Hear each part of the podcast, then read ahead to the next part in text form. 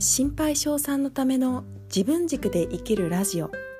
こんにちは、なおこです。今回は自分の欠点しか思い浮かばない時気づいてほしい2人の自分というテーマについてお伝えします。早速ですがその2人の自分とは行動した自分と欠点に気づいた自分です。私も無意識のうちに自分の欠点自分のできないことや苦手なことそういったことが頭の中にポンポンポンポン思い浮かんでくることがよくありました。自分のできないことや持っていないものに目がいってしまうと気持ちも落ち込んでしまいがちでした。今回ご紹介する自分の欠点しか思い浮かばないなって思っている時に気づいてほしい行動した自分と欠点に気づいた自分。言ってみれば当然のことなのかもしれないんですけど欠点が自分の中で思い浮かぶっていうことは自分が何か行動したそしてその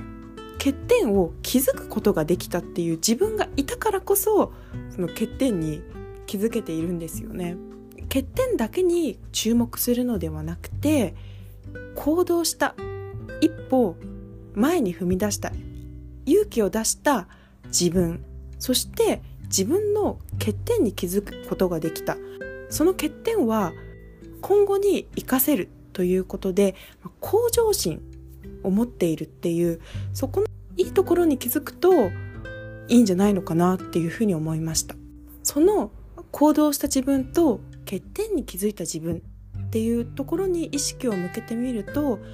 欠点だけ見ていた時よりも自分を卑下しなくなってより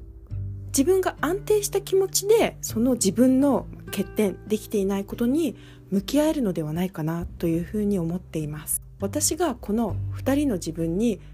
注目してみようと思ったのは中国語のレッスンをした後のことでした。私は約1ヶ月前から中国語をゼロスタートで始めていて今もレッスンは基礎中の基礎の発音しかやっていません。その発音もレッスン前に自分なりに練習はするんですがうまく発音できないところもまだ多くて先生から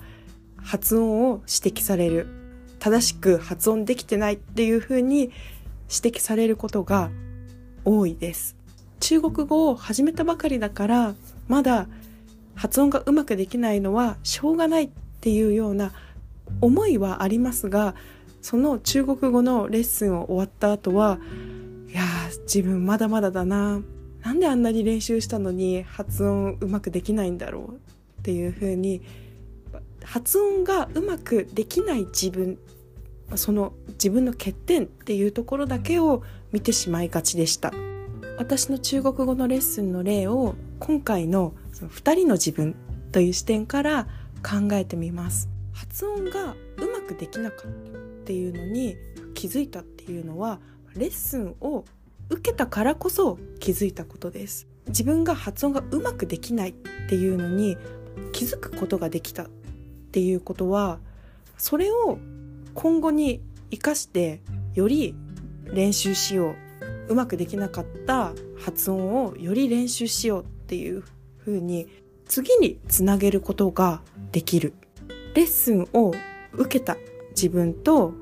発音がまだまだだなっていう風に気づけた自分。その2人の自分に注目してみます。発音はまだまだうまくできないけどでも勇気を出してレッスンを受けたっていうところに気づくことができて自分はダメダメでもないんだなっていうふうに思うことができました。うまく発音できない単語に気づけたっていうところでこれから自分が集中的に練習しなきゃいけないところが見つかったっていうふうにも考えられることができたのでそこは良かったなっていうふうに思います。欠点だけに目がいってしまうといや自分なんていくら練習したってダメなんだっていう風にちょっとネガティブに考えすぎてしまうんですが欠点に気づいた自分っていうところに意識をより向けてみると自分の今後に私であれば中国語をより発音をうまく話せるようになる自分につながるようなことを気づけたんだっていうふうに無理なく思うことができました。この始めたばかりの中国語だけではなくて私は以前英会話のレッスンをオンラインで受けていた時もレッスンが終わった後自分ができなかったところばかり思い浮かんでしまいました。英語も中国語に比べれば話せる方だったんですけどそのオンラインのレッスン中に私が積極的に話せなかった。先生が話す量が多くて私は聞き役になってしまったっていう時はそのレッスンが終わったらすごく後悔して積極的に話せなかった自分そしてそのレッスン代を無駄にしてしまったそういった自分が、まあ、なんてダメなんだっていうふうに思っていました。オンラインの英会話のレッスンは毎日受けていた時期もあったんですがそういうふうに自分の欠点しか気づけない時はくらレッスンを受けても達成感が得られない。いくらレッスンを受けてもまだまだ自分のスピーキングのレベルが向上しない。というように思っていました。その英会話のレッスンも今回の2人の自分っていう視点から考えてみると毎日レッスンをしている。そこにより意識を向けてあげます。私はあまりおしゃべりな方ではなくて正直言うと毎日の英会話のレッスンも1日30分ぐらいだとしても結構疲れてしまうんですよね。英語だからっていうこともあるんですが人と30分話すっていうことに結構自分の中でエネルギーを使ってしまってそこですごく疲れてしまっていました。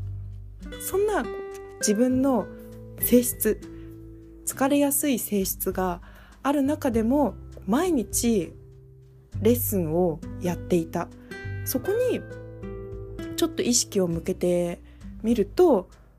ああ自分は頑張ってるんだなっていうふうにこう気づくことができました。当時は毎日毎日疲れやすい人と話すのがそんなに得意ではないけど毎日レッスンを受けていたっていうところにあまり意識が向いてなかったのでいくらレッスンをやっても自分はまだまだだっていうふうに思っていました。そこで行動した自分毎日レッスンを受けているっていう自分に意識を向けてみることで頑張っている自分に気づくきっかけになったと思います。レッスン内で積極的に話せなかったっていうような欠点。欠点に気づけた自分もいる。自分がもっと話すにはどうすればいいんだろうっていうふうに考えていた、まあ、その自分にも気づくことができました。自分の欠点から行動した自分と欠点に気づいた自分に気づいてみるっていうことは「How」どうすればいいのかっていう視点から考えられているのかなっていうふうに思います。欠点に気づくのは口にすれば当たり前のことかもしれないんですが自分が行動したからそして欠点に気づいた自分がいるからこそそこに欠点があるわけですよね。欠点だけではなくてどうやってその欠点を見つけたんだろう自分はっていうふうに考えてみるとあ自分はダメダメでもないんだなっていうふうに気づくことができるのではないかなっていうふうに思います。私もそうなんですけど繊細であったり内向的であると先のことを考えすぎている考えすぎてしまう傾向があるのかなっていうふうに思います。私のその語学のレッスンであれば欠点に気づいてあまた次のレッスンで指摘されるの嫌だなとか次もまた先生ばっかり話して私全然話せなかったらどうしようとかネガティブにもこう考えすぎてしまう傾向があるのかなっていうふうに思います。その2人の自分行動した自分と欠点に気づいた自分っていうその2人の自分がいるんだなっていうことに気づくことによって自分はダメダメでもないんだな欠点ばかりじゃないんだなっていうふうに気づけてそのことに気づけた自分と先のことを考えてしまう自分そこのバランスが